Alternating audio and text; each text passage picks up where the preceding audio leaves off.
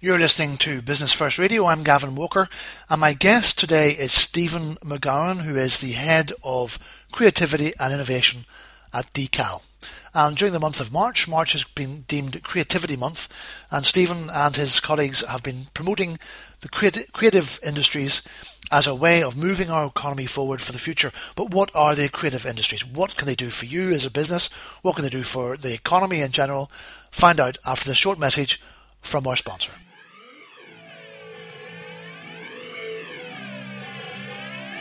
You're listening to a podcast from Business First.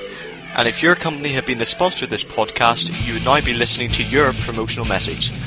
Podcasts have become one of the most innovative, popular, and cost effective ways to get your company message into the business community.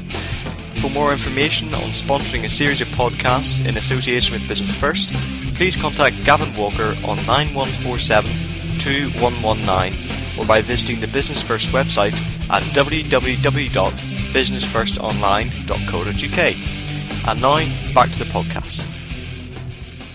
Right, we're back, and today my guest is Stephen McGowan. Stephen is head of the creative industries and innovation at, the, at DCAL. Uh, Stephen, you're very welcome to Business First Radio. Thank you, Gavin. Uh, tell me, we're, we're, we're, talking to you, Stephen, because this is Creativity Month during the month of March. And I know there are lots of things happening, but before I talk to you specifically about that, I wonder could we have a little bit of a look and see exactly what are the creative industries in Northern Ireland uh, and what, what's, what's, what's encompassed within that? Well, it's a very important question, Gavin, because one of the problems facing the sector is that there's this lack of awareness, both across the uh, the general public, but indeed across wider business about what they are and what they're about. But the creative industries uh, uh, include many different areas. They can be including film and television, computer gaming, design, architecture, advertising, performing arts. So there's a whole range uh, of different uh, sort of creative industries and creative subsectors. But across Northern Ireland, this um, sector is definitely marked as being a sector of great potential for the Northern Ireland economy. Creative industries are recognised across the globe for their potential for growth and job and wealth creation. And Northern Ireland, um, we have around 36,000 people who work within the creative industries or within creative occupations within traditional sectors. And that's a growing number, and it's a key sector that which has massive potential for the region. Right, well, I think we're probably all aware of the the, the high-profile events like the, what's mm-hmm. happening at the Paint Hall, etc. Those are the big things. That's the, the, the big, sexy part of the industry. But down deep amongst the, the, the, ones and zeros. There's lots of guys doing um, design work on, on websites and, and gaming, yeah. etc. Is that something that we can we can develop? And if so, how do we do that? Well, it's very much a, that's a key subsector for us because not only do we want international films uh, and companies like HBO who uh, who have been shooting Game of Thrones in the Paint Hall, but we want Northern Ireland to be known internationally as a film location, but also for its post-production capability. So we're talking about companies shooting the film here, but also doing the sound effects, the visual effects here in Northern Ireland. And there is a great potential there because of the capacity of small local businesses, but also the number of, I'm thinking uh, individuals like Greg Maguire, who worked on Avatar, and he has come back to Northern Ireland, having made his name globally, but has come back to Northern Ireland to set up, uh, set up a company here utilising the potential of the Paint Hall and, uh, and other initiatives like Project Kelvin, for example, the telecommunications infrastructure. So this sort of uh, convergence of a growing creative sector, growing opportunities arising from the big hitters like film production, but also the, uh, the, the capacity of people who have made their name across the globe actually relocating back home to Northern Ireland to start businesses from here. Well, is, is that an important aspect of, of the possibility of our growth, uh, Stephen? I'm thinking, are they able to attract, because of their names, are they able to attract other big names to sort of come and join them, or, or at least have a look and see what we have to offer?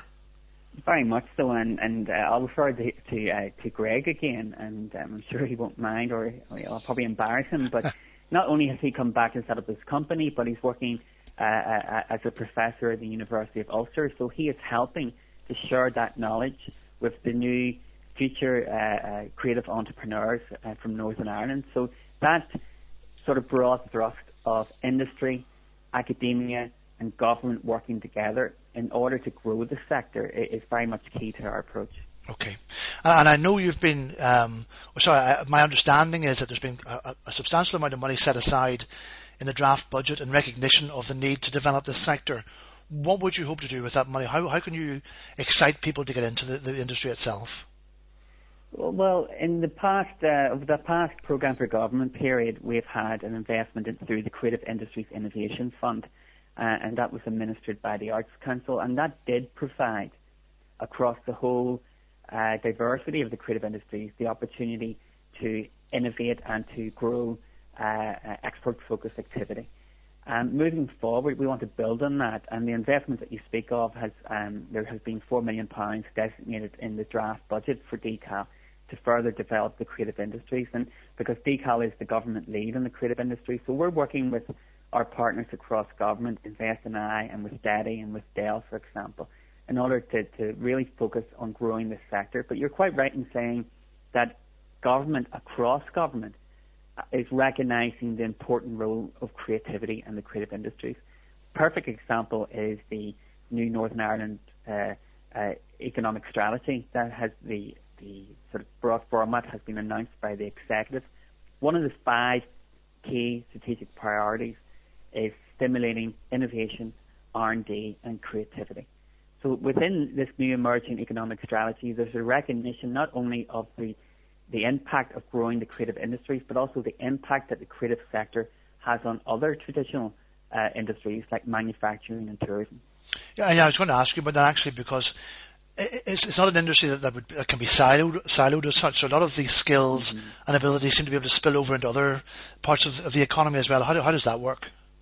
Well, a great example was only last summer. Uh, the Minister of DCAL is Nelson McCausland, and we went up to a site visit at Wrightbus in Ballymena I'm sure many people maybe had a thought saying, why is the why is the Minister of Culture going up to a manufacturing company? Hmm. But that's the perfect example about the impact of creativity and innovation in Northern Ireland. At the heart of Wrightbus is an ethos and commitment to creativity and innovation. They will acknowledge that they have competitors in Asia who will maybe out, try to outbid them on price and, and, and issues like that, but what they cannot beat Wrightbus on is creativity and innovative design. So at the heart of Wrightbus are designers who are designing new innovative products uh, for Wrightbus. Perfect example being Wrightbus winning the contract to design the new London Red Bus. So there you have a global icon, the London Red Bus, a global icon uh, developed through Northern Ireland design and Northern Ireland manufacture. Well, that's, that's pretty incredible. And presumably there are lots of other areas where, where it, all of this skill, all of this ability can be put to good use other than just within the creative industries itself or what we recognise as being creative industries. Well, but, you imagine with uh, uh, and the Northern Ireland Tourism Board recently launched an initiative uh, around uh, mobile applications, apps for, for tourism. So again, people who are working within the creative industries have the ability and the experience and the skill to develop these apps, but these apps can then be applied for, for a whole range of different sectors, tourism being only one. Yes, of course. Okay, it's, it's pretty it's pretty exciting stuff. And uh, well, as we were saying at the beginning, this month of March, this is Creativity Month, mm-hmm. and there there are lots of things happening. W- what's happening and, and, why? Are you trying to raise the, what, what's the idea behind that? Well, the key theme behind Creativity Month is about inspiring new ideas new collaborations, and a new economy in Northern Ireland. And that's the broad uh, thrust. Given what I said at the start of our interview about this problem and this barrier, about this lack of awareness, we want to, through a range of partner organisations across Northern Ireland, there's a tremendous amount going on this month to raise the profile of the creative industries, but the importance of all organisations, private sector and public sector, taking a more creative and innovative approach to how they do business. So this month, again, is about focusing the ideas amongst the public and the wider business community that creativity is about new ideas, new collaborations, and helping to grow and rebalance and rebuild the economy in Northern Ireland. Fantastic. And we're a little bit into the month, but I know there are lots of things planned for the rest of the month. Mm-hmm. C- could you tell us where we could find that information, please? Uh, uh, information on the vast range of events happening throughout March can be found on NI Direct. So it's NI Direct www.gov.uk forward slash um, creativity month.